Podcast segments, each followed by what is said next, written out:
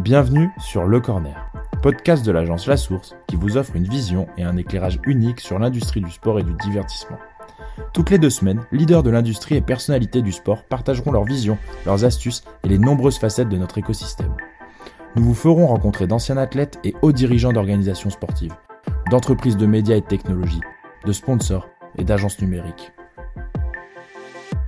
Pour obtenir des informations et de nouvelles histoires sur ce qui se passe sur le terrain, c'est maintenant et c'est sur le corner.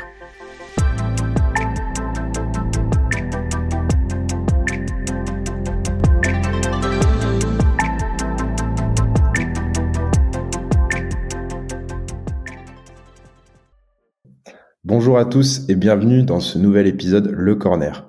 Aujourd'hui, j'accueille William Martucci. Alors William, c'est marrant parce qu'on a attendu deux ans avant de tourner un podcast ensemble à peu près. Ça fait deux ans que le podcast existe. William, bon, on va, on va le dire pour nos auditeurs, on se connaît depuis de longue, une longue date, je dirais. Ça se dit une longue date, deux longues dates, je sais plus. Deux longues dates. Deux longues dates, c'est comme ça qu'on dit. Euh, effectivement, William, on a travaillé ensemble, on va y revenir un petit peu. Et, euh, et via tes fonctions, c'était plus compliqué pour nous de tourner un podcast ensemble. Ça y est, on a la chance de pouvoir le faire. Et te voilà maintenant être le nouveau invité de, de, de, de notre série Le Corner. Salut William, comment vas-tu? Salut, ça va très bien. Très content d'être euh, d'être avec toi sur ce podcast. Enfin, effectivement, après euh, deux ans de, tractation. Ouais, exactement. Euh, on commence toujours par demander à notre invité de se présenter. Là, c'est particulier parce que nous, on se on se connaît très bien. Et en fait, j'ai l'impression que ce qu'on va se dire aujourd'hui, on en parle tout le temps dès qu'on boit un café ensemble. Euh, on parle de, de, sport, on parle de business autour du sport. Euh, dernièrement, tu as écrit pas mal d'articles dans les médias, on a échangé aussi à ce sujet. C'est hyper difficile d'aborder un ton soit, euh, on va dire, très euh, euh, neutre et aussi qui va essayer d'évangéliser un maximum de personnes. Et à la fois aussi, parfois, on a envie d'avoir un, comment dire, un ton un peu plus pointu pour euh, pour parler de ces sujets. C'est toujours hyper délicat. Je sais pas du tout quel quel ton on va prendre d'ailleurs aujourd'hui. On va voir où ça nous mène. Euh, mais en tout cas, on va avoir des sujets, des, des sujets de conversation hyper intéressants sur euh, où en est le football aujourd'hui d'un point de vue économique. Euh, il y a eu pas mal de réformes, il y a pas mal de pression politique aussi des instances, et donc on va pouvoir on va pouvoir parler de tout ça. Donc donc ça risque de faire un épisode assez riche en termes d'éléments. Euh, après, William, je vais te laisser euh, gérer le ton et, et, ce que tu as envie de dire ou de ne pas dire, parce que je sais aussi que ça peut être parfois délicat pour toi. Euh, donc voilà, mais commençons par la première question. William, je te laisse te présenter euh, pour nos auditeurs. Ouais, bon, moi, je vais faire, euh, je vais faire vite. De toute façon, on va parler de, de, de, beaucoup de sujets qui vont aider à comprendre un peu qui je suis et ce que j'ai fait. Mais je m'appelle, je m'appelle William Martucci, j'ai 30 ans. Euh, je viens de région parisienne euh, et, euh, et, je travaille dans le sport depuis une dizaine d'années puisque c'est ce qui va nous intéresser. Euh, et donc effectivement, je suis ton ami puisqu'on s'est rencontré chez Netco Sport en, en 2015 et qu'on a travaillé ensemble pendant un peu plus de, de deux ans. Effectivement, c'était une brève intro, William. Euh, qu'est-ce qui t'amène à travailler dans le sport? Écoute, moi, je suis avant tout, je suis un grand fan de foot. Euh, j'ai des euh, j'ai des origines italiennes et anglaises. J'ai choisi très jeune de, de supporter l'Italie. Donc là, euh, on est en, en, décembre 2022. Euh, je passe pas un, un, super moment en cette fin d'année. Euh, j'aurais été mieux si on avait enregistré il y a un an, par exemple, en, en 2021. Après, j'ai j'ai grandi dans une famille où le sport a, a toujours occupé une place importante puisque mon père était boxeur. Euh, mes, mes frères ont fait de la boxe aussi. Euh, moi, ça a toujours été le foot. Et, euh, et effectivement, j'ai toujours voulu travailler dans le dans ce qui me plaisait. Euh, je, je, dois préciser que euh, un de mes frères a, a travaillé pendant euh, euh, pendant deux trois ans dans les droits télé au début de sa carrière, et donc il m'a il m'a montré la voie. j'avais j'avais passé un mois avec lui chez Eurosport pendant la Coupe du Monde 2006, qui est un, un bien meilleur souvenir pour le coup, et où j'avais 14 ans. Ça dépend pour qui. Ça dépend pour qui. Ouais, non, je, je parle je parle pour moi là. et, et, euh, et donc c'est ce qui m'a c'est ce qui m'a donné envie de bosser dans le sport. Euh, peut-être par manque d'imagination, juste euh, c'est c'est ce que j'aimais dans la vie. Donc quand quand quand j'étais ado, puis au début à l'âge adulte, les premières fois que j'ai réfléchi à ce que je voulais faire, c'était c'était rapidement vers ça que je me suis tourné. Euh, et puis écoute, en, en découvrant cet univers, ça m'a ça m'a plu et, et j'y suis resté. Et donc tu commences ta carrière chez Eurosport. Ouais, alors j'y retourne. Donc là, là, là, ce dont je parlais, c'était euh, c'était quand j'étais ado, quand j'avais 14 ans. Euh, mais effectivement, j'y retourne en 2013 pour mon premier euh, vrai stage, si je peux dire ça comme ça, euh, dans les droits télé, euh, à la sous-licence plus exactement. Euh, et, euh, et, donc ouais, c'est là que j'ai vraiment compris que, que, que, ça me plaisait pour de vrai. Euh, et j'ai enchaîné un, un, deuxième stage tout de suite après ça, toujours en droit télé chez Canal+. Euh, donc j'ai juste traversé le, le pont euh, entre ici et Boulogne et et ce qui m'a permis de faire au total un an de, de formation en quelque sorte euh, dans le dans le sport et dans les trois télés. Et je pense que c'était c'était peut-être la meilleure formation que je pouvais avoir sur sur ces sujets à cet âge-là. Ouais, tu parles de sous-licence, de droit télé. Euh, Aujourd'hui déjà c'est c'est assez vague pour certains auditeurs peut-être. Euh, ça régit pourtant beaucoup de choses de notre économie aujourd'hui euh, dans, le dans, dans, le football, mais pas que, dans le sport en général. Euh, tu peux nous en dire plus sur ce que tu découvres à ce moment-là, sur euh, comment ça s'articule en 2013 Ouais, bien sûr. Euh, donc, Eurosport, à ce moment-là, fait encore, est en train de sortir du groupe TF1, mais encore dans le groupe TF1. c'est un acteur qui est présent en Europe, mais pas que, euh, euh, dans une partie de l'Asie notamment. Euh, c'est une chaîne qui diffuse dans énormément de pays et qui du coup achète parfois les droits télé pour le monde entier. donc quand tu achètes, alors quand tu es une chaîne de télé et que, que tu veux diffuser un événement, tu dois acheter les droits télé pour le territoire sur lequel tu diffuses. Euh, donc si tu es euh, Canal Plus aujourd'hui et que tu t'intéresses euh, uniquement à la France, alors Canal Plus c'est pas que en France, mais disons qu'on prend on prend Canal Plus en France, t'achètes les droits télé de telle ou telle compétition pour la France. Euh, quand tu es Eurosport et que tu es sur beaucoup de territoires, tu vas essayer d'avoir les droits sur tous les territoires où tu es. Tu vas pas forcément toujours y arriver, mais, mais, mais dans l'idéal, tu veux diffuser partout. Euh, et parfois, pour, pour faire plus simple, ou parce que ça arrange euh, l'entité qui te vend les droits. Tu vas acheter les droits monde et tu vas revendre, euh, par exemple, dans les pays où toi t'es pas diffusé. Euh, donc Eurosport n'étant pas n'étant pas aux États-Unis, par exemple, pouvait revendre les droits du marché américain à une chaîne américaine. Donc au sein d'Eurosport, qui est une chaîne de télé qui achète des droits pour diffuser des événements, il y avait dans le département de droit télé une petite entité. on était deux. Enfin, j'étais voilà, j'étais avec euh, une autre personne et puis moi j'étais en plus stagiaire donc c'était un plus un euh, qui qui était en charge de la sous-licence et donc de revendre euh, les droits dans les territoires où Eurosport n'est pas mais aussi alors c'est pas que ça c'est aussi euh, euh faire des deals par exemple je dis n'importe quoi mais si Eurosport veut revendre une compétition qu'elle a dans toute l'Europe en Allemagne parce qu'elle veut échanger avec une chaîne qui a les droits d'autre chose euh, voilà, il peut y avoir toutes sortes de, de, deals comme ça. Et pour, pour terminer vraiment euh, d'expliquer tout ce qu'englobe la sous-licence, euh, quelque chose qui m'avait beaucoup intéressé, qui était, qui était assez amusant à faire. Euh, en fait, euh, n'importe qui qui veut acheter des minutes d'un match de foot, par exemple, pour créer un résumé ou même pour faire un documentaire euh, sur tel ou tel joueur ou telle ou telle équipe, et c'est Eurosport qui a les droits euh, eh ben ça, ça arrivait chez nous. Donc euh, c'était un, coup de fil, un mail pour nous acheter des, des minutes. Et là, il s'agissait de vérifier si Eurosport était bien détenteur des droits, parce que parfois, tu as les images, mais c'est pas forcément toi l'ayant droit. Euh, et après, tu pouvais vendre comme ça à la minute euh, des, des, extraits de, de matchs, par exemple. Parfois, tu as les images, mais c'est pas forcément toi qui as les droits. C'est compliqué, ça, pour. Ouais, ouais. je peux, expliquer. Euh, tout ce que diffuse une, chaîne comme Eurosport euh, reste enregistré. Donc euh, il y a euh, des, archives avec tout ce qui est déjà passé à l'antenne. Euh, maintenant, euh, chaque compétition suit des règles qui peuvent être assez différentes. Mais par exemple, tu peux te retrouver à diffuser un match en étant toi-même la chaîne de, télé. tu as les droits le jour où tu diffuses, puisque puisque tu as le droit de diffuser tu vas les garder peut-être pendant, euh, ça dépend, des fois c'est quelques jours, des fois c'est une année, des fois c'est jusqu'à la fin du contrat, euh, donc euh, quelques années. Et, euh, et au bout d'un moment, euh, t'es plus le détenteur des droits. Donc déjà, t'as plus le droit de rediffuser toi-même puisque ton contrat est arrivé à expiration. Mais évidemment, en plus, t'as pas le droit de vendre les images, t'as pas le droit de vendre ces droits, ils, ils sont pas à toi.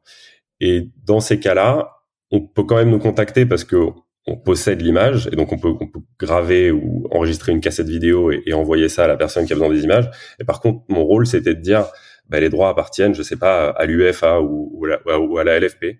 Euh, moi, je te vends la prestation technique qui est de te graver le CD et de te l'envoyer, ou de te le mettre sur un FTP ou peu importe comment on faisait.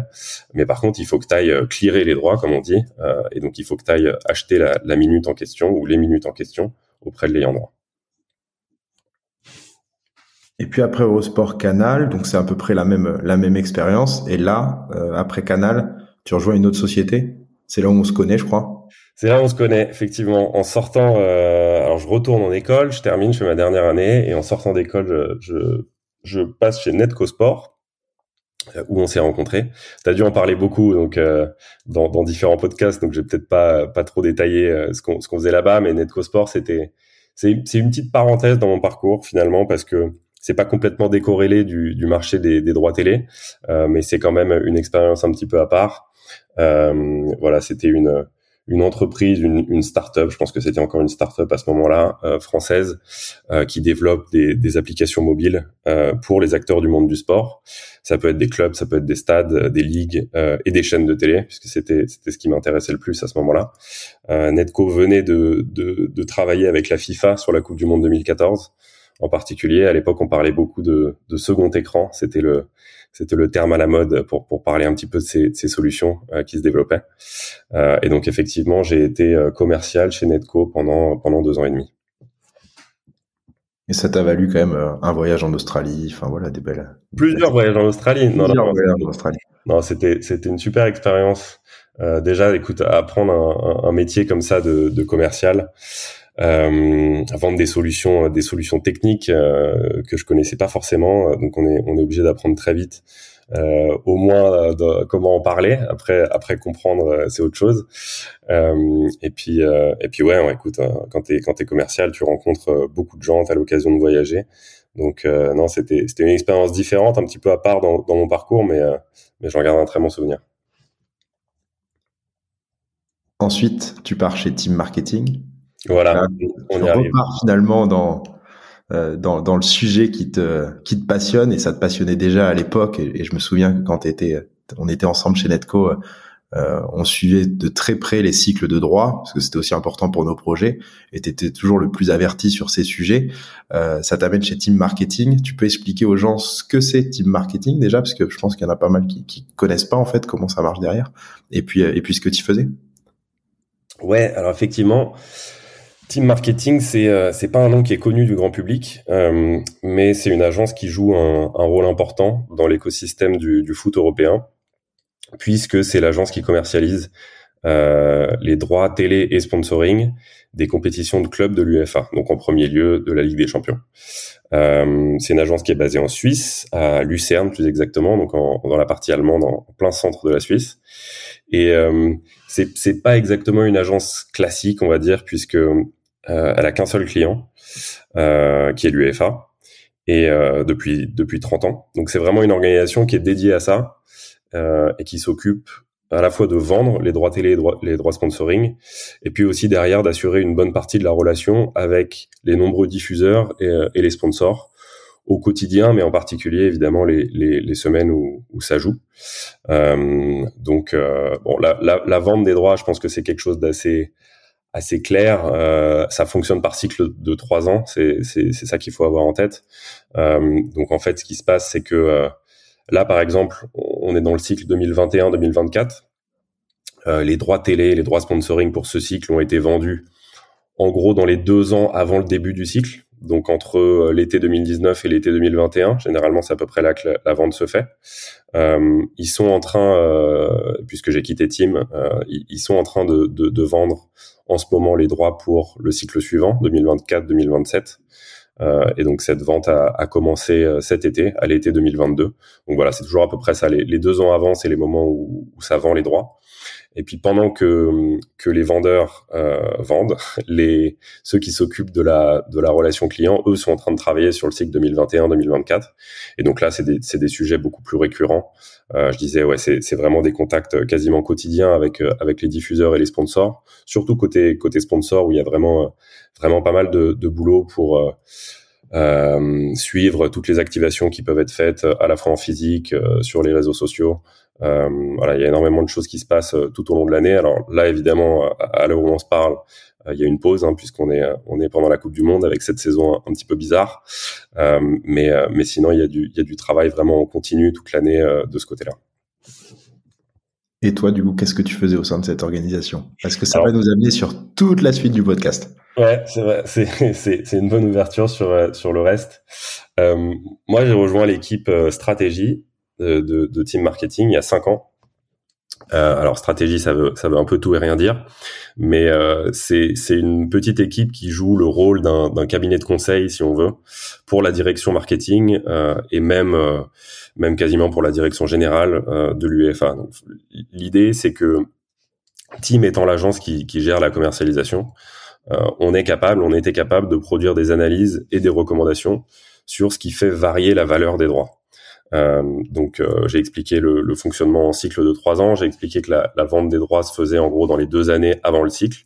Ben, mon équipe, l'équipe stratégie, elle travaille sur un cycle encore avant que, que, que la vente démarre. Donc en gros, moi, le cycle 2024-2027, j'ai travaillé dessus de 2019 à 2022. C'est le moment où, la stratégie euh, travaille là-dessus. Euh, et il y a deux grands piliers, deux, grands thèmes sur lesquels on travaille. Le premier, dont on va sûrement beaucoup parler, c'est le format des compétitions. Euh, et le deuxième, on appelle ça le, concept commercial, mais c'est en gros euh, la façon dont les droits sont découpés, le, packaging, la façon dont ils sont vendus de manière générale. Euh, le but étant pour l'équipe stratégie finalement de, de répondre un peu toujours à la même question, si, je simplifie beaucoup ce qu'on faisait, mais c'était euh, répondre à la question qu'est-ce qui se passe si je change telle ou telle chose dans le format, dans le concept commercial? Comment est-ce que ça fait varier la valeur des droits? Euh, la, la, direction marketing de l'UEFA a pour priorité euh, alors c'est un petit peu plus complexe que ça, mais j'allais dire à pour priorité de, de, faire grossir la valeur des droits euh, et les revenus euh, des compétitions à chaque cycle. Euh, et euh, alors il y a, y a, y a d'autres d'autres objectifs derrière, mais disons que c'est un des objectifs. Et, et, voilà, c'est dans ce contexte-là qui se tourne vers nous en nous disant bah on a telle ou telle idée ou tel club suggère tel ou tel changement. Est-ce que vous pouvez nous dire ce que ce qui va se passer au niveau de au niveau des revenus si on change ça ou ça? Alors oui, effectivement, on va aller, on va aller sur le format de compétition, mais avant, et tu l'as dit plusieurs fois là dans, cette description, le but c'est de, voir ce qui fait varier la valeur des droits. Euh, moi, j'ai une question sur le mot valeur. Euh, on parle d'une valeur uniquement financière ou autre? Parce que j'imagine que vous pouvez vous comparer à d'autres euh, grandes compétitions ou grands événements dans le monde, mais avec des comment dire des modèles différents. Je vais citer la NBA par exemple, la NFL, etc c'est des modèles qui sont différents, on va pouvoir aussi en parler. Euh, varier la valeur, c'est quoi varier la valeur? Au-delà du financier qui est une évidence, euh, est-ce qu'il y a d'autres choses qui sont prises en compte? Là, quand je parle de valeur, non, c'était, euh, c'était, je faisais référence directement à la valeur économique. Alors, si je peux, je peux dire, il y a peut-être une distinction à faire. Il y a la valeur théorique euh, parce qu'évidemment, quand tu travailles, quand tu es en 2019 et que tu es en train de travailler sur des projections pour 2024-2027, bon, bah, tu pas capable de dire exactement combien les droits vont se vendre. Donc, tu travailles sur une variation théorique de la valeur. Tu dis, bah, si tu ajoutes deux semaines de compétition, voilà ce qu'on peut attendre. Sauf que peut-être qu'en 2024, le monde des médias aura complètement changé. Euh, en cinq ans, il peut se passer beaucoup de choses.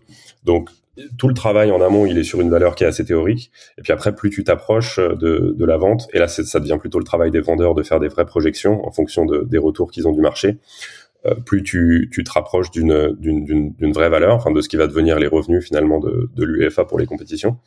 Euh, non, peut, peut-être que ce que ce que ce que tu voulais, euh, ce à quoi tu faisais référence, c'était euh, on, on, parle parfois de, euh, notamment quand tu quand tu fais l'appel d'offres sur les droits télé, il y a plusieurs choses qui peuvent être regardées quand tu reçois les offres. La première, c'est euh, le montant des droits. Donc, quand Canal Plus euh, met, met, un montant dans l'enveloppe, c'est évidemment la première chose qu'on regarde, combien ils sont prêts à payer pour pour tel ou tel euh, lot. et ensuite, il y a évidemment l'exposition qui sont prêts à donner. donc, sur quelle chaîne est-ce qu'ils vont diffuser les matchs combien ils ont d'abonnés, évidemment, si c'est une chaîne payante, si c'est une chaîne gratuite, là on, on, bascule vers un modèle qui est assez différent, avec un avec certainement moins de valeur côté euh, droit télé, mais plus de valeur dans le sens d'une de, d'une diffusion plus large. et puis un troisième critère qui, qui nous intéresse peut-être pas aujourd'hui, mais qui est on a beaucoup parlé en France ces dernières années, mais qui est la, la sécurité financière, euh, qui rentre aussi au compte. Il faut pas que n'importe qui déboule avec une promesse de donner 300 millions et, incapable de tenir cette promesse deux ans plus tard.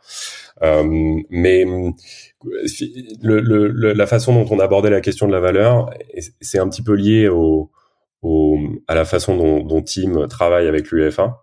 Euh, il se trouve que Tim renouvelle son contrat tous les trois ans. Euh, et donc, n'a pas vraiment euh, la possibilité de travailler sur une vision à long terme. Euh, alors ça n'a pas toujours été le cas et, et c'est un sujet qui est bien connu et, dont l'UEFA et, et, Team discutent assez souvent. Euh, mais la conséquence de ça, c'est que tu peux un peu que te concentrer sur euh, euh la valeur des droits, la valeur au sens de combien tu vas générer de revenus pour les trois ans qui viennent. Et, je dis ça parce que une autre façon de faire, ça pourrait être de prioriser l'exposition. Euh, donc, par exemple, mettre des matchs sur une chaîne gratuite euh, qui va te payer peut-être moins, mais tu sais que plus de monde vont voir tes matchs. Euh, déjà, ça va pouvoir éventuellement faire grossir la valeur côté sponsoring. et surtout sur le long terme, tu te dis bah tu vas éviter de perdre des fans, tu vas peut-être même recruter des nouveaux fans parce que de plus en plus de gens vont voir tes compétitions et, plus tard tes droits vaudront plus cher. Euh, c'est effectivement ça fait partie des, questions qu'on abordait assez souvent. Euh, mais si je dois résumer très simplement, le, fait qu'on travaille que sur des cycles de trois ans, avec un renouvellement du contrat comme ça sur des cycles assez courts, faisait qu'on devait prioriser la valeur, euh, immédiate, euh, c'est-à-dire le, montant des droits télé. Super clair, effectivement, tu as compris dans quel sens, vers où je t'amenais, et puis je sais que derrière, je vais pouvoir t'amener sur la valeur du football au global et si les gens le regardent encore, etc., notamment quand on compare à à d'autres ligues ou même d'autres d'autres programmes d'entertainment. Euh, du coup, pour faire varier cette valeur, il y a une réforme euh, des compétitions qui arrive d'ici euh, d'ici peu, euh, sur laquelle tu as travaillé. Euh, J'aimerais bien qu'on prenne le temps un petit peu d'en parler, dans le sens où il y a eu des articles dans les médias où c'était au départ un peu flou sur sur le modèle, sur ce que ça allait apporter. Euh, toi, je sais que tu es très attaché à quelque chose, c'est le fait d'être juste dans le football aussi. Donc après cette question de, de, réforme des compétitions, on va aussi pouvoir un petit peu parler de, de, de tout ça. Euh, tu peux nous l'expliquer cette réforme et de pourquoi elle apporte plus de valeur euh, d'un point de vue déjà financier, économique, comme on vient de le dire, et, et, et sur le reste? Ouais, alors y a, effectivement, il y a beaucoup de choses à dire euh, sur cette réforme. Puisqu'on est, euh, puisqu'on est dans la valeur, euh, d'abord, je vais, je vais partir de là. Euh, effectivement, pour l'écosystème, c'est, c'est une augmentation des revenus euh, à laquelle, à laquelle il faut s'attendre, évidemment, puisque c'était l'objectif de la réforme. Ce qui veut pas dire, d'ailleurs, que c'était nécessairement l'objectif de l'UEFA. Ouais. Tu, tu, tu peux expliquer d'abord ce ce qu'est cette réforme, William, pour nos auditeurs, que tout le monde l'ait en tête, de juste recontextualiser un petit peu de quel est le format de la compétition actuelle, qu'est-ce qu'il sera demain, et après qu'on voit justement ces, ces, différentiels. Ouais, pas de problème. Euh, alors déjà, on parle de la Ligue des Champions. Euh, je vais je vais faire simple, je vais rester sur la Ligue des Champions, même si euh, c'est une réforme qui concerne aussi les, les, deux autres compétitions que sont la Ligue Europa et la Ligue Europa Conférence, mais avec des, des, des, paramètres qui sont un tout petit peu différents et qui risquent de compliquer les choses. Donc parlons de la Ligue des Champions. Euh, Aujourd'hui, on a 32 équipes qui participent à la Ligue des Champions euh, et euh, ça commence par une phase de groupe euh, traditionnelle avec euh, huit groupes de quatre équipes. Quand je dis une phase de groupe traditionnelle, c'est que dans ces groupes de quatre équipes, euh, chaque équipe va jouer les trois autres deux fois. Donc on a six journées.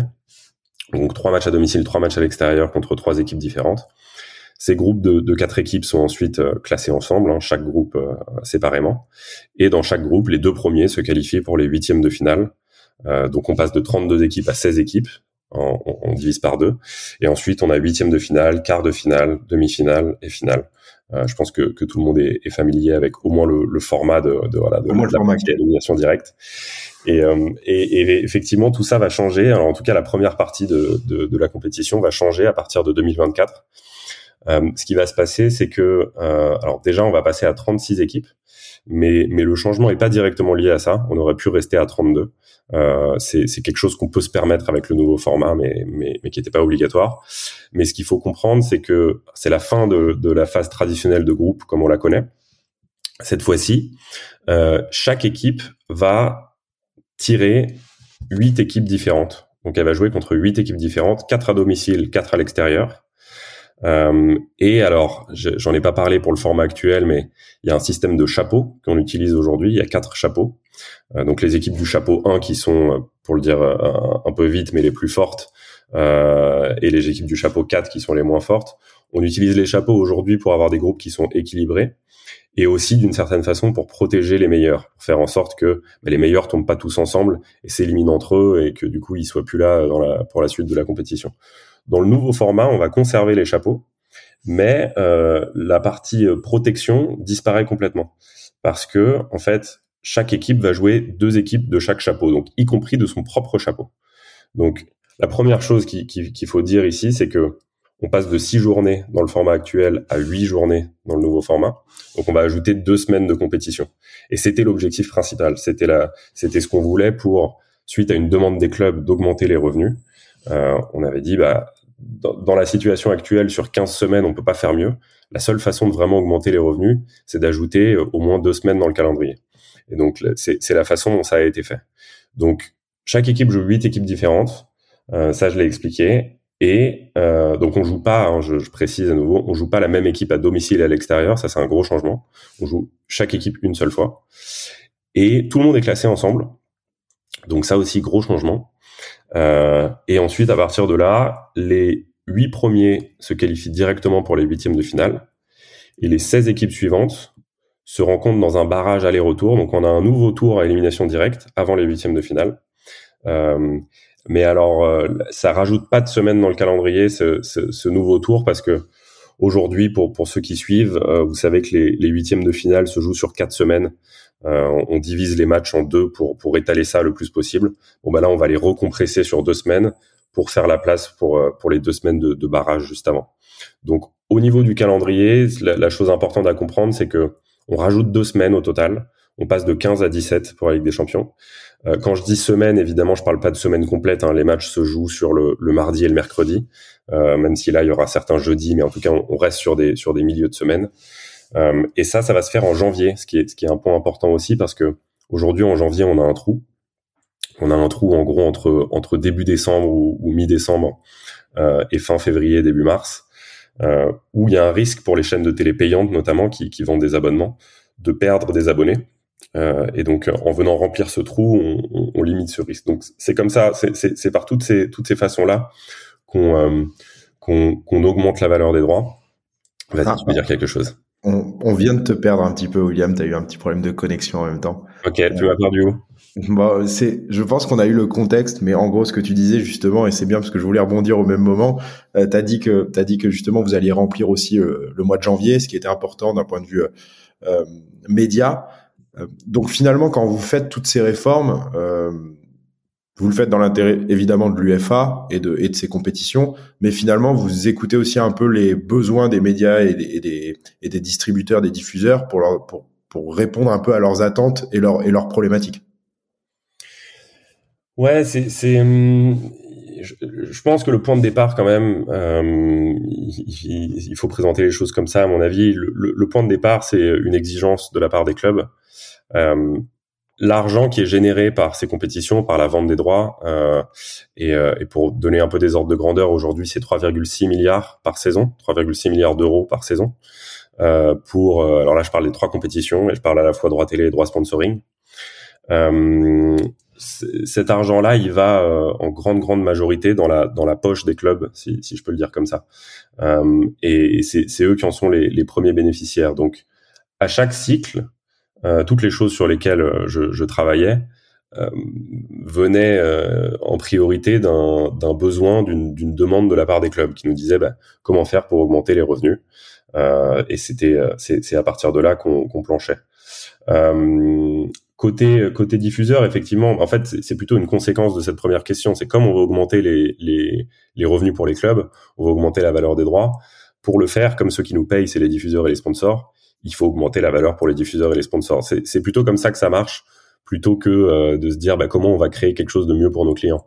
Plutôt que comme on veut les faire payer plus cher, euh, il faut qu'on leur donne quelque chose qui a, qui a, plus de valeur. Et là, effectivement, et c'est pour ça que, ce que je disais un peu tout à l'heure, c'est pour ça que c'est team marketing qui, qui gérait cette partie-là et qui conseillait l'UEFA là-dessus comme on est aux premières loges puisqu'on vend les droits et qu'on gère la relation avec les diffuseurs, bah, on échange avec eux tout au long de l'année. On, sait ce qu'ils veulent, on sait ce qui, on sait ce qui, qui, crée de la valeur de leur côté. Euh, et, et, là, c'était, c'est un très bon exemple cette histoire de remplir un trou en janvier. Euh, c'est, très parlant, je pense, parce que effectivement, euh, les, diffuseurs payants nous disaient, bah, euh, ce trou, c'est un petit problème. on voit du, il y a du churn, comme on dit, donc ils ont une perte d'abonnés à ce moment-là de l'année.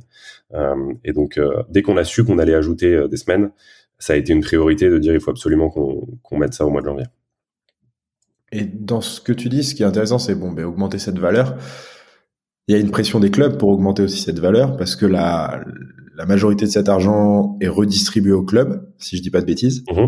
Et, et, donc du coup, il y a une pression. On parle de Super League notamment, on parle de pas mal de choses comme ça. Tu peux nous donner ton avis et un petit peu le, le le pourquoi du comment on arrive à cette situation qui, j'ai envie de dire, maintenant est récurrente tous les ans. On entend, il y a un article à un moment qui sort sur cette sur cette sur oula, cette Super League, excuse-moi.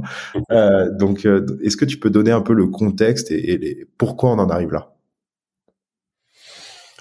Je pense ça, ça part d'un phénomène qui est un peu naturel à mon avis. Euh, en fait, pour gagner plus, ce qui est est l'objectif des clubs, euh, on comprend assez vite que euh, il faut avoir plus d'argent que les autres parce que si on a plus d'argent, on peut s'acheter les meilleurs joueurs, on peut surtout offrir les meilleurs salaires euh, et donc attirer les meilleurs joueurs et donc être plus fort et donc gagner plus de trophées. c'est vraiment l'objectif numéro un des clubs et leur fonctionnement qui tourne autour de ça. Ce qui se passe, alors ils ont ils ont plein de façons de chercher à, augmenter leurs leur revenus. Euh, tu vois, en ce moment, il y a, y a, un sujet euh, à l'heure où on se parle où le PSG s'intéresse au, rachat du Parc des Princes, par exemple, ou à créer un nouveau stade. Euh, ça, c'est pour les pour les revenus billetterie. Donc ça, c'est des sujets qui concernent les clubs en, en direct. Euh, et il y a un sujet côté euh, droit télé où là, ça passe nécessairement par changer des formats, ajouter des matchs, ce genre de choses pour pouvoir augmenter la valeur, pour pouvoir vendre les droits plus chers aux, chaînes de télé. Euh, il y a une petite particularité sur les coupes d'Europe. Il n'y a pas trop de changements dans les formats des championnats. Hein. Les, championnats tels qu'on les connaît, c'est un peu les mêmes euh, depuis toujours. Par contre, les coupes d'Europe, euh, bah déjà la première chose à dire, c'est que ça occupe pas toute une année, ça occupe pas tout le calendrier. Donc tous les ans, il y a évidemment des clubs qui se disent mais pourquoi on rajouterait pas des dates finalement? Pourquoi ça se joue que sur 15 semaines? Pourquoi ça serait pas 30 Pourquoi on, on réduirait pas les championnats pour faire de la place aux coupes d'Europe? Toutes ces questions se posent et la raison pour laquelle elles se posent, elle est assez simple, c'est que tous les clubs ne jouent pas les coupes d'Europe. Donc ceux qui jouent et en particulier ceux qui jouent régulièrement, ils voient là une opportunité pour eux de faire grossir leurs revenus euh, sans que les revenus des autres clubs de leur championnat, par exemple, ne grossissent. Euh, quand t'es, euh, alors aujourd'hui il y a d'autres, il y a, d'autres problèmes qui se posent pour des clubs par exemple euh, italiens ou français ou allemands. Ils constatent que la première ligue, le championnat d'Angleterre, génère beaucoup plus de droits télé. Donc il y a un retard de ces clubs par rapport aux au clubs anglais. Une façon de remédier à ça, c'est de faire grossir, de gonfler les coupes d'Europe auxquelles eux participent éventuellement, ça pourra même en avoir, avoir un effet négatif pardon, sur la première ligue, et donc ça pourra tendre à, à rééquilibrer les choses. Donc c'est un peu ça les, les enjeux, euh, c'est un peu ça les raisons pour lesquelles on a un groupe de clubs euh, qui, euh, depuis 30 ans, hein, euh, tous les tous les trois ans en gros, euh, cherchent et poussent pour des solutions pour faire pour faire gonfler les revenus des coupes d'Europe. Et ça, ça passe par des réformes, alors toutes sortes de réformes. Il y a un levier dont on a parlé qui est faire grossir la valeur des droits. Euh, et l'idée très simple derrière que je viens de décrire, c'est si tu fais grossir la valeur d'une compétition euh, à laquelle seulement quelques clubs jouent, bah, tu, tu vas faire grossir les, les revenus de ces clubs-là. Euh, mais euh, pendant longtemps, c'est un peu moins euh, le, enfin quoi que si, ça, ça va l'être encore un peu pour 2024-27, mais pendant longtemps, la priorité dans les réformes, ça a été de augmenter le nombre de clubs par championnat qu'elle allait se qualifier, en particulier dans les gros championnats. Donc les, ces gros clubs-là, euh, pendant longtemps, ils, disaient, en fait, ils n'étaient pas contents, ils trouvaient qu'ils avaient encore trop de chances de rater une qualification en Ligue des Champions. À un moment, c'était que les champions hein, au début. Après, c'était euh, les deux premiers. Encore le deuxième passait par un barrage. Après, c'est devenu trois. Bon, maintenant, on en est arrivé au point où euh, en Angleterre, Italie, Espagne, Allemagne, les quatre premiers du championnat sont qualifiés d'office pour la Ligue des Champions. Et ça, c'est quelque chose qu'ils ont mis, ils ont poussé, poussé, poussé euh, pendant pendant 30 ans pour en arriver là pour être vraiment sûr que même en cas de mauvaise saison, c'est quand même difficile pour le Barça ou le Real de pas finir dans le top dans le top 4 de la Liga. Ça l'est d'autant plus aujourd'hui que les inégalités ont augmenté euh, et que, que ces clubs sont relativement protégés euh, à cause de ça. Donc voilà, ça, ça explique un peu pourquoi d'où viennent ces discussions à chaque à chaque cycle. On, on va y revenir sur les inégalités parce que c'est un sujet euh, qui te tient à cœur. Mais est-ce que cette Super League ou, ou du moins ces projets de de, de, de de, de, créer une ligue fermée et, et privée, euh, c'est pas aussi idéaliser le modèle américain? Euh, et je te pose aussi cette question parce que tu vois quand on, on parle et on en parlait euh, quand on s'est vu là il y a deux semaines et et, et tu vois le, le côté est-ce que la la NBA finalement etc alors tout le monde dit ouais les gens regardent les jeunes ne regardent plus le foot ils font autre chose etc euh, bon, toi, tu, tu m'as démontré par des chiffres que c'était que c'était pas vraiment vrai, euh, que si on remettait aussi le, la valorisation des droits télé aujourd'hui par rapport à d'autres à, à, d'autres euh, événements, finalement, euh, le foot restait de loin un, un des meilleurs, euh, si ce n'est le meilleur. Est-ce que ça idéalise pas un modèle en fait qui est parfois en fait contre nature et pas forcément compatible avec notre modèle de fonctionnement. Et quand je parle du modèle de fonctionnement, il commence dès le plus jeune âge en fait, où t'as des t'es en école de foot, t'as des fédérations, t'as de l'argent public, de l'argent privé euh, qui finance en fait tout le tout l'écosystème. Et après effectivement, tu arrives sur sur des compétitions euh, type Champions League, etc. Est-ce qu'on n'est pas en train d'essayer de reproduire un modèle, mais en fait qui qui est un peu biaisé parce qu'on part pas des mêmes racines Vaste question sur les euh, sur les sur les racines. Alors j'ai pas mal de choses à dire là-dessus. Euh, il y, a, plusieurs points. Je crois que le premier point, et je rebondis sur sur ta formulation qui est de dire est-ce qu'on n'est pas en train d'idéaliser euh, le modèle américain? Effectivement, une, une, des une des questions qui m'intéresse, c'est est-ce que est-ce que ce sera même mieux d'un point de vue commercial? Il y a, euh, alors aujourd'hui, il y a des gens qui défendent la Super League, euh, qui sont, le projet n'est pas du tout n'est pas du tout mort. Il y a toujours une communication qui essaye de nous convaincre que un nouveau modèle qui effectivement se rapprocherait du modèle américain euh, pourrait faire du bien à l'ensemble de l'économie du, du, du, sport européen. Euh, un premier point, c'est que c'est loin d'être démontré. Euh, L'idée un peu derrière tout ça, c'est de dire bah, on va mettre les plus gros ensemble on va créer la compétition avec euh, avec avec toutes les grosses équipes qui vont jouer les unes contre les autres toute l'année. Euh, et c'est évidemment ça qui va créer le, le, plus de valeur et que les gens vont regarder. Ce qui est sûr, c'est que si on fait ça, euh, effectivement, ça va devenir la compétition numéro un et que ça va finir par tuer un peu les championnats. On y reviendra peut-être, mais euh, ça, c'est un effet sur lequel on peut avoir assez peu de doutes. Ce qui est sûr aussi, c'est que en faisant ça, euh, et d'autant plus si on arrive à un point où euh, imaginons qu'on mette 20 clubs et qu'on fasse vraiment un, vrai championnat sur 38 journées entre les 20 meilleurs clubs européens. Oui, cette compétition, elle va générer euh, plus de revenus que n'importe quelle compétition aujourd'hui. Euh, et je dis ça parce que on, on entend beaucoup euh, de, de, on voit beaucoup de comparaisons qui sont faites entre la Ligue des Champions, qui est censée être la enfin, qui est la compétition majeure dans le foot européen. Euh, les revenus de la Ligue des Champions sont parfois comparés à ceux de la NFL ou de la NBA ou voilà.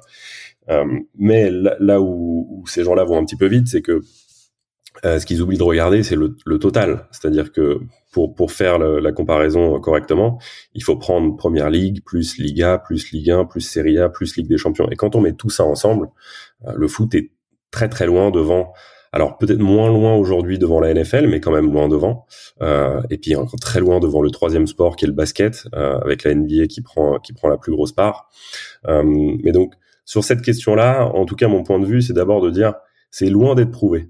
Euh, que le total augmenterait. On peut même penser qu'il baisserait euh, parce que finalement on se retrouverait avec des compétitions nationales qui représentent aujourd'hui, euh, c'est la majorité des revenus hein, qui, qui, viennent des championnats nationaux. Il suffit qu'on perde 10 ou 20% côté championnat, parce qu'ils sont devenus juste moins intéressants, parce que les gros n'y participent plus, ou alors ils y participent encore, mais ils sont tellement gros qu'il n'y a plus trop d'intérêt. Euh, et si on doublait ou triplait les revenus de la Ligue des Champions, c'est pas sûr qu'on arrive à compenser ce qu'on qu'on perd du côté des championnats nationaux. Donc, du point de vue de sur la question est-ce qu'on est-ce qu'on n'idéalise pas le modèle américain euh, sur, sur la partie commerciale, moi je pense que si, ou en, tout cas c'est une question légitime. Après sur euh, sur le modèle en lui-même, sur les racines, sur sur la tradition euh, européenne, euh, bon moi j'ai un point de vue de, de, fan et j'ai une préférence et on peut totalement avoir avoir, avoir d'autres préférences. Effectivement, j'ai grandi avec un modèle où je crois que la chose la plus importante dans mon dans mon esprit, c'est que à peu près n'importe quelle région peut avoir un club qui à un moment s'il bosse bien sur 5, 10, 15 ans, peut tout doucement se hisser euh, au sommet, euh, alors de, sur le plan national d'abord, mais éventuellement sur le plan sur le plan européen. Européen, c'est de moins en moins vrai. Euh, c'est même peut-être plus vrai du tout. Hein. Je, je, crois que euh, c'est devenu, euh, c'est devenu, c'est un peu une illusion si on s'imagine que, je sais pas, le FC Nantes euh, peut encore aujourd'hui euh, accéder avec des champions et puis la gagner ou arriver en finale ou quelque chose comme ça. Je crois qu'on n'en est plus là malheureusement. Euh, et justement, c'est quelque chose, c'est une chose vers laquelle j'aimerais j'aimerais revenir. Niveau national, c'est aussi de plus en plus dur, mais en tout cas, c'est ce qui caractérisait le modèle européen. Et, et, pour moi, on a un petit peu deux directions pour la suite des choses.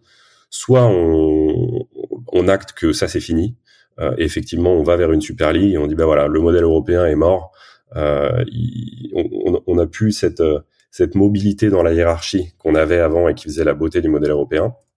Ce qui veut dire aussi par là que on va perdre énormément en diversité parce que ce qui une énorme différence entre le modèle européen et le modèle américain, euh, c'est qu'on a euh, beaucoup beaucoup de clubs professionnels de foot en Europe, euh, dans, dans, dans, tous les pays, alors qu'aux États-Unis finalement tu comptes le nombre de clubs pro de foot américain, bah, je, bon, je veux pas dire de bêtises, je sais pas combien il y en a en, NFL, euh, mais si tu si tu fais un rapport euh, par rapport à la superficie du territoire et le nombre de clubs, euh, il est il est bien plus faible aux États-Unis. Il y a, il y a plusieurs États, il y a pas mal d'États américains qui ont pas de club de NFL. Ouais, mais je pense qu'il y a ça, une région en Europe qui a pas un club pro de foot. Ouais. Ouais, mais tu vois, est-ce que quand tu dis ça, tu dis, est-ce que le modèle en fait qui tente vers euh, vers une Super League ou qui reste comme il est avec euh, effectivement des réformes comme comme il peut y avoir sur les, les compétitions des choses comme ça. Est-ce qu'en fait c'est pas déjà fini tu vois et, c'est un peu une question euh, je réponds à moitié c'est une question aussi mais tu vois enfin moi comme tu le sais je suis pour les Girondins euh, je fais tout pour que mon neveu il soit pour les Girondins.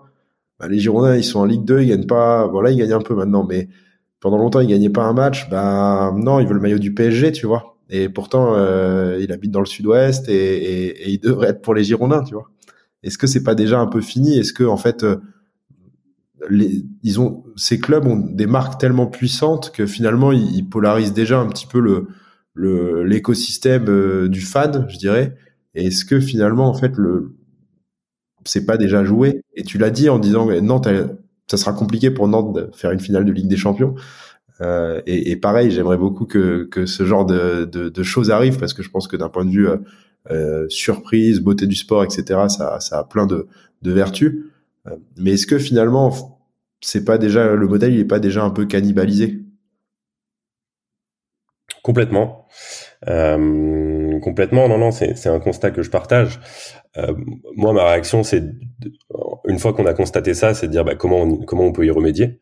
Comment on peut euh, j'aime pas trop cette expression j'allais dire revenir en arrière mais mais je sais que dans l'esprit de certains quand on dit ça c'est une façon de ne pas accepter une forme de progrès. Pour moi c'est pas du tout c'est pas du tout du progrès euh, le, le fait que les inégalités augmentent euh, et qu'on ait créé des, des, super clubs comme ça qui écrasent tout. Euh, mais dans les faits oui ce qu'il faudrait ce serait revenir en, en arrière d'un point de vue chronologique vers un, vers un moment où il y avait plus de mobilité. Écoute ouais ouais la, cannibalisation elle est là elle est évidente. euh, la question c'est euh, bah, qu'est-ce qu'on fait une fois qu'on a constaté ça? Est-ce que est-ce qu'on l'acte? Est-ce qu'on dit bah voilà c'est trop tard, on peut plus rien faire? Euh, Ou est-ce qu'on dit euh, les, traités européens encore aujourd'hui parlent d'un modèle européen du sport? Euh, il semblerait qu'il y ait une volonté politique de, de, protéger un modèle qui a fait le succès et encore une fois qui a fait un succès commercial, qui a, qui, a, fait du football. Alors je vais un peu vite en disant ça. C'est pas le modèle européen ouvert qui a forcément fait que le foot a été euh, est devenu le sport le plus populaire du monde et, le plus riche du monde, mais on peut dire que ça y a contribué. Euh, donc, est-ce qu'on veut vraiment se débarrasser de ça? Euh, Et puis, euh, à nouveau, alors là, c'est je, je, je, rebondis sur la partie un peu euh, sur les effets au niveau local que, que peut avoir ce modèle-là, mais euh, avoir plein de, de, de, PME, parce que les clubs de foot aujourd'hui, malgré tout, ça, ça, reste des PME, avoir un système avec plein de PME euh, éparpillés sur l'ensemble du territoire européen qui font vivre euh, des communautés, à la fois sur le plan économique, mais quand je dis vivre, c'est aussi euh, qui, qui crée de l'intérêt, qui crée de la passion, enfin voilà tout, tout, tout ce qui tourne autour du sport, tout ce qui tout ce qui fait qu'on aime le sport. est-ce que est-ce que ce modèle-là, on veut le laisser mourir ou est-ce qu'on veut pas se battre tant qu'il en est encore temps pour pour revenir vers quelque chose avec avec plus de mobilité Justement, tu vois, si, tu, veux te battre là, pardon William, excuse-moi, je t'ai coupé. C'est pour nos auditeurs, pour qu'on le sache, on a dû couper nos caméras pour pour regarder une bonne euh, un bon audio. du coup, on se voit pas et donc désolé, je, je t'ai coupé la parole. Euh, mais, mais tu vois, là-dedans, dans tout ce que tu dis, justement, toi, t'as, et c'était un peu le sens qu'on voulait donner aussi à ce podcast après, tu travailles aujourd'hui sur des études euh, sur les justement les inégalités, qu'elles soient économiques, technologiques, euh, économie, euh, comment dire, côté social justement, de, de, créer des PME sur un sur un bassin pour pour bah ouais créer de la valeur, qu'elle soit en termes d'événements, de, de, de plein de choses. Euh, quand tu vois toutes ces inégalités justement et, et, et, et, ça rejoint un petit peu ce que ce que ce que, ce que tu commençais à dire. Euh, Qu'est-ce qui peut encore être mis en place finalement? Parce que ça doit venir d'un point de vue politique finalement au départ, d'un point de vue fédéral. Euh, qu'est-ce qui qu'est-ce qui pourrait être euh, mis en place en termes de solutions pour toi aujourd'hui? Et puis même, tu vois, sur les écarts, qu'est-ce que qu'est-ce que tu vois, c'est c'est c'est c'est quoi les écarts? On a beaucoup parlé d'écarts d'un point de vue financier, mais je pense qu'il y a, il y a un écart d'un point de vue technologie, d'un point de vue euh, ressources humaines. Tu prends euh, le PSG, le nombre de salariés du PSG et le nombre de salariés de, du FCMS, je pense pas que ce soit le même, tu vois. Euh, donc, euh, donc, c'est, c'est quoi les solutions qui pourraient être mises en place selon toi? Ouais, alors sur cette question-là, déjà, peut-être pour commencer, je, pense qu'il faut comprendre qu'il y a des mécanismes en place qui, qui empêchent les choses d'être pires. Euh, c'est, pas un discours qu'on entend souvent, euh, et donc on a peut-être tendance à, à, à, oublier ça, mais euh, par exemple, les droits télé sont centralisés, ce qui n'a pas toujours été le cas, euh, ce qui fait qu'une partie de leur distribution, elle se fait sur des critères égalitaires pour empêcher que les meilleurs euh, ils prennent une trop grosse part du gâteau et qu'ils deviennent trop rapidement trop gros. Euh, alors ça peut paraître bizarre parce que je, suis plutôt en train de dire qu'ils sont en train de devenir trop gros de toute façon, mais disons que ça va un petit peu moins vite grâce à certains mécanismes. Euh, côté UEFA en particulier, on a, on a des subventions, c'est un sujet dont, dont, je parle beaucoup, mais on a des subventions qui vont de la Ligue des Champions vers les deux autres compétitions, euh, et on a des paiements de solidarité surtout, euh, qui sont euh, donc une partie des, des, revenus générés par la Ligue des Champions vont aux clubs qui sont pas qualifiés.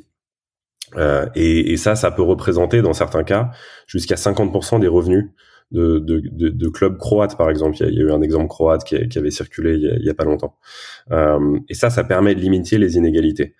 Euh, en tout cas, de faire en sorte qu'elles croissent pas trop vite. Un, un, chiffre que, que, je trouve intéressant, euh, qui, que j'ai découvert en, en, faisant une analyse récemment, mais si on regarde euh, la, la, part des revenus du foot européen de clubs qui est capté par les 15 clubs les plus riches, euh, aujourd'hui, elle est de 35%. Donc les 15 clubs les plus riches captent 35% des revenus du foot européen, euh, sur à peu près euh, 1000 clubs en tout. Euh, si on enlève les revenus versés par l'UEFA, donc les, le prize money, ce que l'UEFA verse à la fois aux clubs qui participent, mais aussi qui participent pas, comme je viens de l'expliquer, donc les paiements de solidarité, euh, les subventions, etc. Cette part que capte le top 15, elle serait de 34%. Donc on, passe de 34 à 35 avec les revenus de l'UEFA.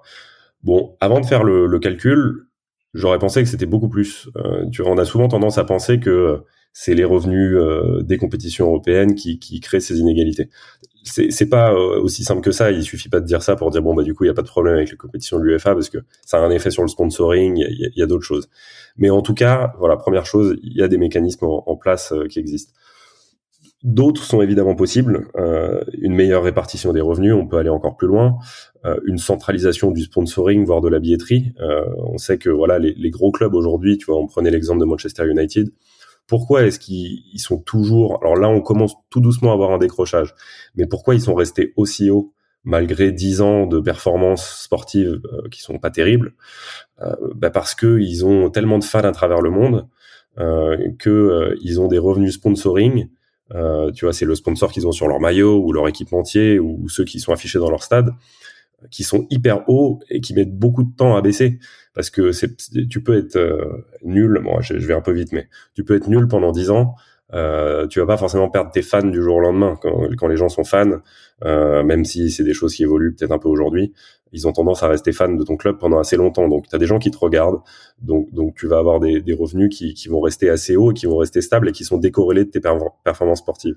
Bon, bah, si on centralisait les revenus de sponsoring, ce qui se fait dans certaines ligues américaines, comme on le fait avec les droits télé, on mettrait fin à ça. On, pourrait les, en tout cas une partie des revenus sponsoring, on pourrait les redistribuer sur la base de critères de performance. Euh, un autre exemple euh, qui, qui, va parler, qui sera peut-être encore plus parlant, mais revenir en arrière sur l'arrêt Bosman.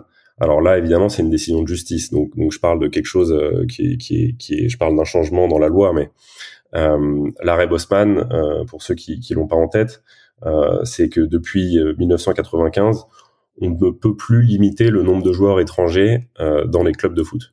Donc avant ça, euh, il y avait euh, un, nombre limité qui était assez bas. Hein. C'était entre 3 et 5, je sais plus. Je crois qu'il y avait des règles différentes en fonction des, des compétitions de, de, joueurs étrangers par club, ce qui faisait que même si les clubs anglais, disons, étaient plus riches que tous les autres, bah, ils pouvaient pas acheter toutes les stars du monde entier. Euh, alors ils devaient jouer avec les, les, joueurs anglais qui, qui sont pas mauvais, mais ils pouvaient pas faire venir euh, toutes les stars de partout dans le monde. Et par conséquent, bah, peut-être que les meilleurs joueurs portugais, certains d'entre eux restaient au Portugal, les meilleurs joueurs hollandais en Hollande, euh, les Croates, les Serbes notamment à l'époque jouaient, jouaient plus chez eux. Euh, donc ça aussi c'est une solution pour euh, pour remettre un peu d'équilibre côté côté sportif. On peut penser à des conditions de dépenses de ces revenus avec des, des salaires variables, mais je crois que la question elle est surtout de comment mettre en place ces solutions, euh, parce que évidemment tout ce que je viens de dire là, ça rencontre beaucoup de résistance de la part des gros clubs. Euh, logiquement, les, les, les, clubs de foot aujourd'hui qui dominent le foot européen, ils veulent exactement l'inverse de tout ça. Si je suis dirigeant d'un gros club de foot, je veux réduire l'aléa sportif, je veux pas l'augmenter. Donc quand je dis que pour le pour le foot européen, il faudrait qu'on augmente la mobilité dans la hiérarchie, non, évidemment que pour Manchester United, ils vont pas du tout être d'accord avec ça. Eux, ils sont très contents d'être protégés. Ils ont même travaillé pendant des années et des années pour atteindre ce statut et pour être protégé de l'aléa sportif. Donc la question c'est comment on fait pour euh, s'opposer à, cette résistance. Et donc c'est une question de gouvernance. Il faut se demander comment donner plus de pouvoir à, ceux qui veulent aller vers plus d'égalité. Euh, c'est une question légale qui tourne autour du problème du chantage à la Super League, puisque aujourd'hui, comment font ces clubs pour obtenir ce qu'ils veulent et pour contraindre un peu tout l'écosystème à aller dans leur sens? Encore une fois, je vais, je vais vite, hein, je le dis simplement, mais euh, ils disent, bah, si vous ne donnez pas ce qu'on veut, on s'en va. On est tellement gros, on a tellement de gens qui nous regardent que du jour au lendemain, on peut se mettre ensemble, créer notre propre compétition. Euh, et là, euh, bah, pour le coup, euh, tous les autres clubs seront coupés de, des revenus que nous on génère, et, ce sera encore pire. Aujourd'hui, le cadre légal, le cadre juridique fait que ce chantage est crédible et il fonctionne. Donc, il faut agir du, point de vue légal en créant par exemple une exception sportive, hein, comme, on parle de l'exception culturelle, euh, en confiant par exemple un, un, monopole à un régulateur sous contrôle qui peut être l'UEFA, qui, qui, peut être quelqu'un d'autre si on estime que, que l'UEFA ne fonctionne pas, euh, ou en imposant au moins une gouvernance plus démocratique qui est pas soumise au, au pouvoir de marché des gros clubs, euh, en faisant en sorte par exemple que, tu vois tout à l'heure je disais qu'il y, y a 1000 clubs pro aujourd'hui européens, euh, eh ben peut-être qu'il faut donner une voix par club. Aujourd'hui, c'est pas comme ça que ça fonctionne euh, au sein des instances. Tu vois, tu as parlé de vote, que les, les, les votes sont pas, on va dire, unitaires par club. Euh, mais est-ce qu'il n'y a pas d'autres gens qui pourraient intervenir euh, d'un point de vue, je sais pas, euh, politique européenne, si on parle des coupes d'Europe européennes Est-ce que les diffuseurs auraient pas aussi leur mot à dire? Parce que si on crée des nouvelles compétitions ou des nouveaux formats, euh, c'est aussi eux qui vont avoir une pression. Alors tu vas me dire, euh, ça reste des lignes, euh, des lignes avec des chiffres et, et s'ils s'y retrouvent financièrement, ils iront ou ils iront pas. Mais est-ce qu'ils ne devraient pas être aussi plus consultés dans, dans ce débat ou peut-être qu'ils le sont et je, je, je le sais pas. Non, euh, écoute, à ma connaissance, ils sont ils sont pas forcément consultés euh, aussi loin dans le dans sur ces questions-là. Euh, c'est une bonne remarque. je, je je pense à, voix haute, hein, mais je me dis, qu'est-ce qui les arrange vraiment eux finalement? Est-ce que, est-ce qu'aujourd'hui euh, ils subissent pas la multiplication des des, des, matchs, des compétitions. Est-ce que c'est une opportunité pour eux parce que ça leur permet de diffuser plus de sport et d'attirer plus de monde euh, et pour aller après vendre derrière? Comme tu le sais, l'écosystème des médias est un petit peu un petit peu compliqué euh, et, et, le sport est aujourd'hui utilisé comme un produit d'appel plus que comme un produit qu'on rentabilise directement. Euh, est-ce que ça les arrangerait pas quelque part aussi qu'on aille complètement dans l'autre sens, qu'il y en ait moins, qu'ils aient moins de dépenses euh, côté sportif? Est-ce qu'aujourd'hui c'est ils achètent parce qu'ils sont dans une espèce de, de FOMO où, où, ils achètent pour pas que leurs concurrents aient la compétition? Et donc si on réduit le nombre de compétitions, peut-être que ça les arrange. Je je sais pas trop, mais c'est une bonne remarque. Je, à ma connaissance, en tout cas moi j'ai pas été impliqué dans des discussions euh, où, où, on demandait directement aux, aux, diffuseurs ce qu'on ce qu'ils en pensaient. Si alors maintenant je je me souviens. Euh, BT, qui est, qui est, le, diffuseur anglais, hein, le gros diffuseur pay anglais, euh, avait euh, été intervenu au moment de la Super League euh, pour dire directement que eux, ils voyaient moins de valeur euh, dans la Super League que dans le système de, de compétition actuel. Euh, bon, ça vaut ce que ça vaut. Hein. Évidemment, c'était quelque chose qui a été partagé par l'UEFA à ce moment-là. C'était un soutien, on va dire, au, au modèle actuel et à l'UEFA. mais mais ça peut être intéressant de les impliquer plus. Mmh. Quand tu regardes un peu là, tes, tes, justement tous tes dossiers sur les inégalités sur lesquels tu travailles aujourd'hui, euh, tu penses que tu penses que les grands clubs sont prêts à passer le cap? Parce qu'il y a quand même un truc entre le dire, mettre la pression euh, et passer le cap. Parce que potentiellement tu vas avoir une deux trois années où ça va être une zone grise en termes de de valorisation, etc. Et puis aussi, il y a un truc qu'on n'a pas dit, c'est que oui, on a dit que les gros clubs étaient mieux structurés, euh, avaient une solidité économique euh, plus importante, etc. Mais c'est quand même des métiers différents après d'aller vendre les droits, d'aller commercialiser du sponsoring, etc. En tant qu'organisateur de compétition, parce que là, si ces clubs se mettent tous ensemble, je, et pareil, je réfléchis à voix haute, mais si ces clubs se mettent tous, tous ensemble, il faut bien après un organisme au milieu qui fasse l'arbitre de tout ça. Euh, et en fait, est-ce qu'on est-ce qu'on re-recrée pas un modèle où ils vont aller se battre entre eux après, mais pour des sujets qui sont un petit peu similaires à ceux d'aujourd'hui?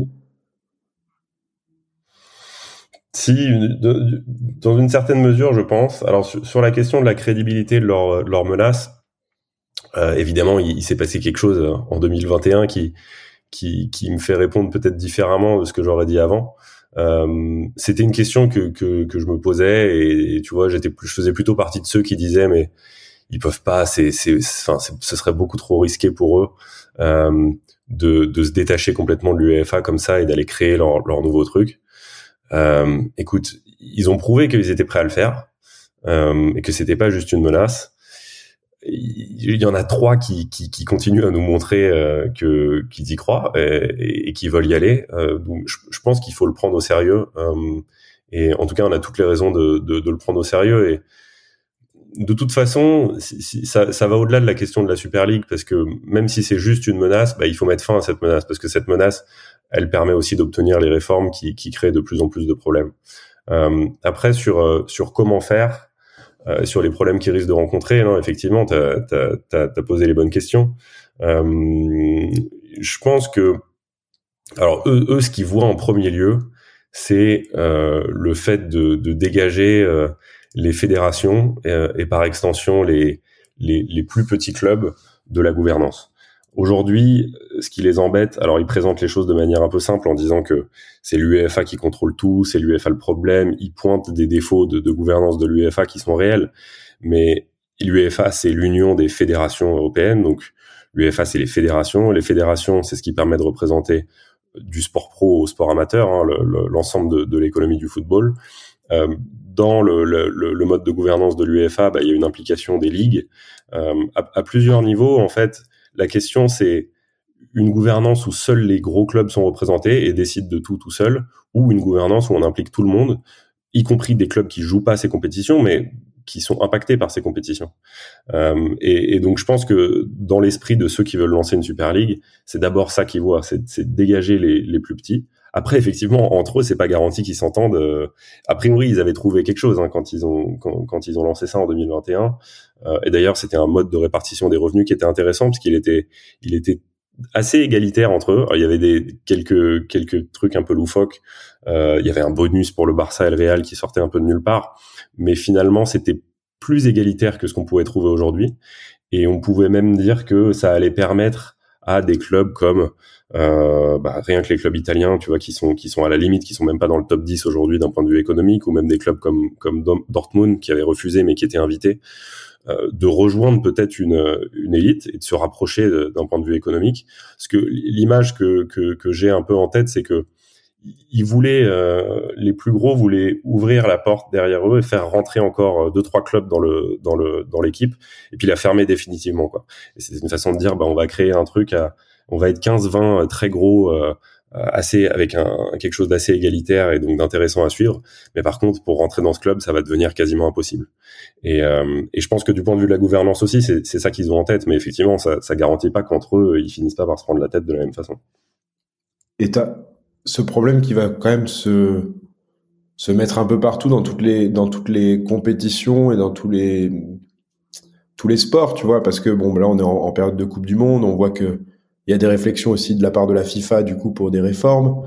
Euh, tu l'as dit, c'est aussi se battre dans des grilles de programme, c'est aussi se battre sur des des sujets de gouvernance, euh, mais finalement tu vois, et je reviens sur le truc où on parlait au début de, de cannibaliser un modèle et de et d'aussi de peut-être euh, trop se comment dire se focaliser sur le modèle américain. Euh, tu l'as dit, hein, on représente là l'UFA représente des fédérations, les fédérations c'est le sport amateur, euh, donc c'est quand même revoir tout tout l'écosystème aussi qu'il y a autour. Euh, c'est ma dernière question pour pour, pour terminer sur sur le sujet, mais est-ce que finalement c'est une tendance qui va se déployer sur tous les sports? On l'a vu, bah il y a l'Euroleague en basket hein, avec ses qualités et ses défauts. on voit qu'il y a aujourd'hui un, un, consortium entre plusieurs organisations dans le rugby. Est-ce que finalement, euh, comment dire, c'est pas aussi le sens de l'histoire, tu vois, de d'arriver sur quelque chose de beaucoup plus unifié, euh, peut-être beaucoup plus lisible aussi pour le pour le fan à la fin. Euh, et, et je sais pas si dans tes inégalités, même dans, dans ce que tu faisais au, sein de team, euh, on n'en a jamais parlé ensemble, mais est-ce que vous regardiez un petit peu justement aussi ces tendances de de d'unification, je dirais? Ouais, alors effectivement, on, surveillait, euh, on surveillait ce qui se faisait un petit peu, euh, un petit peu partout. Euh, aussi parce que pour les questions légales et, juridiques, parce que effectivement, il y a eu des, tentatives de Super League ailleurs et c'était intéressant de voir si la, la, justice européenne et la Commission européenne pouvaient réagir à ces choses-là ou pas. Écoute, je sais pas trop. cette histoire de, de, sens de l'histoire, tu sais, c'est un petit peu. J'y faisais référence tout à l'heure en disant que j'aimais pas dire que que je voulais revenir en arrière. Euh, moi, je trouve que le l'évolution, elle a été une évolution vers des dérives. Euh, et donc, si le sens de l'histoire, c'est de dériver, j'aime pas trop ça. Et c'est plutôt comme ça que que je me représente les choses aujourd'hui. Euh, J'ai l'impression que je pense pas qu'il y ait un, un problème de lisibilité euh, de, de, dans le foot européen, même si je, je peux comprendre que euh, pour, un, pour un novice, euh, ça peut sembler un peu compliqué de regarder, de se dire bah c'est qui le meilleur à la fin de l'année quoi, puisqu'il y a le champion d'Angleterre, il y a le champion d'Italie, il y a le champion et puis des fois il y a le champion d'Europe qui a, qui a pas gagné son championnat, donc on comprend plus s'il est vraiment meilleur que les autres. Euh, ça ok, c'est c'est bon, moi qui suis fan depuis longtemps et qui suis habitué, euh, ça me pose pas forcément de problème. Ouais, mais tu euh, vois, William, sur, euh, sur ça, tu vois, c'est marrant. Nous, tu vois, au sein de l'agence, on, on, travaille avec euh, beaucoup de, de startups américaines, comme tu le sais. Et donc, ils arrivent avec un modèle, je sais pas, les Bulls, ils jouent pour la NBA, point, tu vois. Et, et, et, nous, quand au début, on essaye de prendre vachement le temps, tu vois, de d'évangéliser et de, et de, de leur faire comprendre le, comment dire, que le marché est réellement différent. et quand tu expliques que tu prends l'exemple du PSG, on est en France, on prend toujours cet exemple et on dit bah ouais le PSG il joue la Coupe de France, ouais ça c'est la FFF, il joue la Ligue 1, ouais ça c'est la LFP, il joue la Champions, ça c'est l'UFA. En fait c'est déjà c'est déjà le bazar pour eux tu vois. Alors oui nous dans notre culture c'est ça paraît assez assez logique tu vois, euh, mais finalement d'un point de vue extérieur tu peux aussi te dire oui c'est vrai que on a rendu les choses peut-être un peu complexes. Ouais ouais ouais je je c'est c'est une bonne remarque hein. je suis je suis d'accord avec ça j'ai envie de rebondir. À chaque fois que, que j'entends un peu ça, ça me fait penser à la boxe. Euh, J'en parlais tout à l'heure, mais tu vois, la boxe, c'est peut-être le pire exemple. Je, sais pas s'il y a dire en termes de nombre d'organisations différentes qui, qui organisent un championnat du monde et qui, qui donnent un titre de champion du monde, tu comprends plus rien. Dans chaque catégorie, il y a, il y a cinq ou six champions. Euh, on n'en est pas... Euh, on n'est pas si loin dans le foot, mais euh, mais oui, ça peut être un petit peu, peut y avoir un peu de confusion à cause de, de toutes ces, ces compétitions différentes. Après, disons, ma façon de voir les choses, c'est plutôt quel est le problème avec ça? Est-ce qu'on peut me prouver que ça pose un problème? Si, c'est de dire, euh, bah, du coup, les Américains ont un peu plus de mal à s'intéresser au foot et on a du mal à faire croître les revenus aux États-Unis. Bon, moi, en tant que fan de foot, je sais pas si c'est une question trop importante pour moi, quoi. Euh, Est-ce que le but, déjà, la première chose à, dire et à redire, c'est que le foot est le sport le plus riche du monde de très loin. On n'est pas dans une situation où le foot est menacé. Euh, euh, même si, alors c'est, le discours hein, des, des, des, supporters de la, de la Super League. Euh, mais même si c'était le cas, je suis pas trop sûr que c'est une question qui m'intéresse beaucoup. Euh, est-ce que, est-ce que j'ai vraiment, tu vois, moi je suis fan de foot, je suis pas fan de marketing sportif. Ce que je veux, c'est pas que, que le foot soit le sport le plus riche du monde. Euh, je veux que ça fonctionne bien, que le modèle reste ouvert. Euh, idéalement, alors je parle énormément de foot depuis tout à l'heure parce que c'est mon sport, mais si les lois doivent évoluer, ça ne concernera pas que le foot, ce sera le sport européen en général, et c'est on appelle c'est le modèle sportif européen, c'est pas le modèle du foot européen dont on parle depuis tout à l'heure. Donc, si ça peut concerner un peu un peu tous les sports, tant mieux. Euh, mais euh, il y, a un côté, tu vois, c'est un petit peu comme la question de la Coupe du Monde tous les quatre ans. Hein. Euh, on a eu c'est vrai que c'est une remarque assez logique finalement de dire bah, pourquoi on fait pas tous les deux ans ou tous les ans en fait puisque tout le monde adore ça puisque tout le monde attend ça avec impatience euh, pourquoi cette compétition qui est la compétition numéro un on la joue euh, aussi peu? Euh, bah je sais pas parce que ça marche parce que les gens aiment ça c'est peut-être sa beauté qu'elle soit tous les quatre ans justement c'est peut-être quoi? C'est peut-être sa beauté finalement qu'elle soit là tous les quatre ans, tu vois. Ouais, ouais, ouais. Bah, il y, a, y a effectivement il y a la question de la rareté qui, qui rentre un peu un peu en ligne de compte.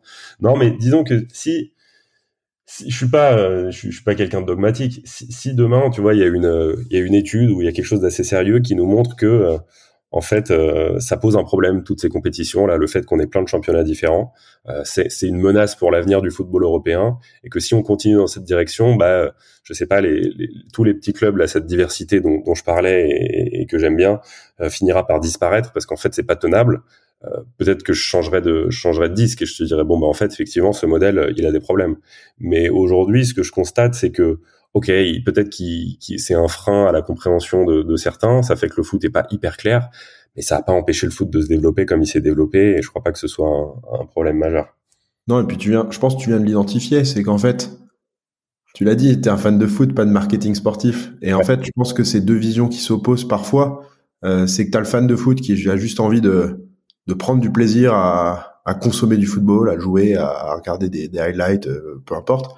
Et puis tu as ouais, l'expert en, en, économie et en business, on va dire, et qui lui voit d'autres intérêts. Euh, tu vois, euh, et on en a déjà parlé ensemble, créer des synergies au point de, tu vois, euh, gérer, tu vois, d'un point de vue de gouvernance, que ce soit géré par par euh, je sais pas les ligues, les fédérations euh, suivant suivant suivant suivant le projet. Mhm. Euh, je trouve ça super intéressant parce que ça permet de, de, de, de déployer beaucoup plus de choses, de, de peut-être réduire aussi ces inégalités, tu vois. Quand tu as une ligue qui prend un projet à son compte, bah tu vois, elle en fait bénéficier tout le monde et, et, et, c'est quand même c'est quand même super en termes de, de valorisation. et, et ça rend peut-être un peu les choses plus compliquées chez nous, tu vois. Mais là, je me place d'un point de vue business pur euh, et puis après, bah, le fan, il va te dire, bah ouais, les Girondins cette année ils sont en Ligue 2, mais en fait, euh, je vais être honnête, ça fait six ans que j'avais pas pris autant de plaisir à retourner au stade parce que bah déjà on gagne des matchs, tu vois. Ouais. Et c'est, enfin, c'est, c'est hyper bête, hein. Mais, mais, mais finalement, est-ce que je, est-ce que je préfère pas ça, quoi? Ouais, ouais, bah tu, tu rejoins complètement. Euh, je, je fais partie de ces gens. Donc moi, je suis, je suis fan du PSG. Euh, j'ai pas été euh, scandalisé par l'arrivée du Qatar. Euh, j'ai même été plutôt content au début que, que certains gros joueurs arrivent au PSG. Euh, mais j'ai souvent la réflexion sur euh, est-ce que je trouvais ça pas plus... Bah, en fait, du point de vue... Si je parle de la Ligue 1, pour le coup, là, je suis assez sûr de moi. Je prenais beaucoup plus de plaisir avant, quand on était... Quand on variait entre entre très nul et pas mal. Euh, c'était c'était un peu ça le, le, PSG entre euh, entre risquer la relégation et puis avoir quelques saisons où, où on finissait deuxième derrière Lyon euh, quand j'étais quand j'étais ado. Euh, je prenais un plaisir dingue. enfin, tu vois, on pouvait battre Marseille ou, ou, Lyon un dimanche soir et, et j'étais content pendant trois jours. Euh, aujourd'hui, alors évidemment j'étais ado et, je pense que c'est des choses qui, qui, qui, évoluent aussi avec l'âge. Mais euh, mais aujourd'hui, pour avoir une joie comme ça, il faut que ça, enfin ça passe que par la Ligue des Champions, euh, ce qui est un peu chiant. Je me mets à regarder de plus en plus le championnat italien parce que pour le coup, euh, pour pas mal de raisons, mais il est de plus en plus ces dernières années, il est assez incertain. Et c'est un championnat où il y a où il y a, il y a un équilibre compétitif qui est vraiment pas mal et qui fait que qu'on vibre euh, devant. Euh, mais euh, mais ouais, pour moi c'est c'est le plus important quoi. Pour la, la passion passe par et les joies qu'on peut avoir, ça passe souvent par par une forme d'incertitude. C'est joli. C'est joli comme conclusion, William. Tu l'avais préparé. Non, non, mais merci. Euh, Will, j'ai une dernière question à te poser. Je te l'ai, je te l'ai dit avant qu'on commence l'enregistrement. On a l'habitude de demander à, nos invités de, de, de, de, suggérer à notre audience euh, euh, des bouquins, des séries, enfin voilà, des choses à, des choses à, à, à lire, à écouter. Euh, voilà, je sais pas si tu as deux trois recos à nous faire. Ouais, j'ai effectivement j'ai eu le temps d'y réfléchir. C'était pas trop dur parce que j'ai un, j'ai un bouquin qui m'a qui m'a beaucoup plu et qui m'a appris pas mal de choses, qui s'appelle Players. Euh, il doit y avoir un sous-titre parce que je pense que si tu cherches juste Players, tu le trouves pas. C'est Players How Sports Became a Business. Donc comment le, sport est devenu un business de Matthew Futterman. Euh, il doit avoir 4-5 euh, ans. Je pense que j'avais dû l'acheter quand il quand il était sorti. Euh, c'est bon, bah, le, sous-titre explique bien de quoi ça parle, hein, mais ça, ça part de, si je me souviens bien, ça part du, du, du golf et du premier golfeur dont j'ai dont j'ai oublié le nom, mais qui a professionnalisé un peu sa carrière, si on veut, et ce qui a abouti à la création de l'agence IMG. voilà, tout, tout a commencé, tout a commencé là. ça parle pas de foot, de mémoire. C'est c'est vraiment très centré sur les US. Euh, ça parle beaucoup de sport américain, ça parle de tennis notamment, et ça explique assez bien comment euh, on est passé de de, du, du, sport qui n'était pas forcément professionnel. Euh, c'est un peu la création du marketing sportif, quoi. Et ce qui m'a beaucoup marqué là-dedans, c'est que justement, c'est très centré sur les. Je, connaissais assez bien le système européen. Euh, J'étais pas trop au fait de comment les choses s'étaient organisées aux États-Unis et comment ils en étaient arrivés là où ils en sont aujourd'hui, avec euh, euh, ces ligues fermées, euh, ces franchises, euh, etc. et en fait, je trouve que c'est un bouquin qui, qui ouvre pas mal les yeux parce que on se rend compte que c'est des choix. Enfin, tu vois, il y a pas. Tu vois, tu me parlais du sens de l'histoire tout à l'heure. Je, rebondis là-dessus parce que justement en lisant ça, je me suis dit bah il y a, pas de sens de. Enfin, les, les choses, c'est une succession de, de, choix, de choix politiques, euh, de, de, prise de conscience de la part de certains acteurs à certains moments, euh, de joueurs qui se qui se syndicalisent. Tu vois, aux États-Unis, ils l'ont fait assez tôt et aujourd'hui, les, syndicats de joueurs jouent un rôle hyper important dans les ligues américaines, beaucoup plus qu'en Europe. Euh, On le avec des grèves, notamment en, en NHL. Exactement. Exactement, c'est à ça que je pense notamment. Euh, et ce qui est marrant parce que tu vois, c'est presque contre-intuitif. Alors c'est peut-être un peu bête ce que je dis, mais tu te dis les, c'est pas les, les US où tu t'imagines que, que, que, que les syndicats vont jouer un rôle plus fort qu'en Europe. Euh, mais euh, mais tu te dis, bah, des fois, il n'y a pas tellement de raisons pour que les choses se passent de telle ou telle façon.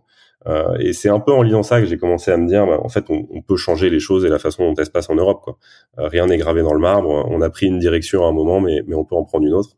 Et certaines lois euh, aujourd'hui américaines, l'exception sportive dont je parlais tout à l'heure, elle existe en quelque sorte dans la loi américaine. C'est ce qui permet à, la NBA, par exemple, d'exister sous forme de cartel. C'est un cartel qui est, qui est légal, euh, mais qui est soumis à certaines conditions. Et ben, et ben finalement, est-ce qu'on, tu vois, est-ce, est-ce que c'est pas le le, ceux qui rêvent un peu du, du modèle américain, est-ce que est-ce que c'est pas les les mauvais euh, les mauvais paramètres du modèle américain qui veulent appliquer en Europe au lieu de regarder plutôt du côté de de ces lois, de cette exception sportive et de la façon dont ils répartissent les revenus entre les clubs, par exemple? Bah écoute, ça donne plutôt envie de plutôt envie de le lire ce bouquin. Tu me le prêteras? J'espère. Ouais, ouais. Il est il est part dans un carton. Je te retrouverai ça. Très bien. Quand ton déménagement sera terminé. C'est ça. Parfait. Merci beaucoup, William, pour ton temps. On a un petit peu rallongé par rapport à ce que je t'avais dit au départ, mais c'est qu'il y avait plein de choses à dire. Euh, écoute, on va suivre euh, cette réforme, on va suivre euh, aussi la vision du fan sur cette réforme. Est-ce qu'on sera très content de voir des PSG Liverpool un peu plus souvent? En tout cas, je l'espère. Et, et, je te souhaite une bonne continuation. Merci, merci beaucoup David. C'était c'était un plaisir de, de discuter de, de, tout ça avec toi, même si on le fait déjà souvent. Et je te dis à bientôt. À bientôt, salut. Ça y est, vous êtes arrivé à la fin de cet épisode. On espère que vous l'avez apprécié et si c'est le cas, n'hésitez pas à lui donner 5 étoiles sur votre plateforme d'écoute préférée. En attendant, vous pouvez toujours visiter notre site internet www.lasource.io pour en savoir plus sur nos activités ou tout simplement vous abonner à notre newsletter pour recevoir le meilleur de l'actualité sport et tech chaque mois dans votre boîte mail. Et je vous dis à bientôt pour un nouvel épisode Le Corner. Le Corner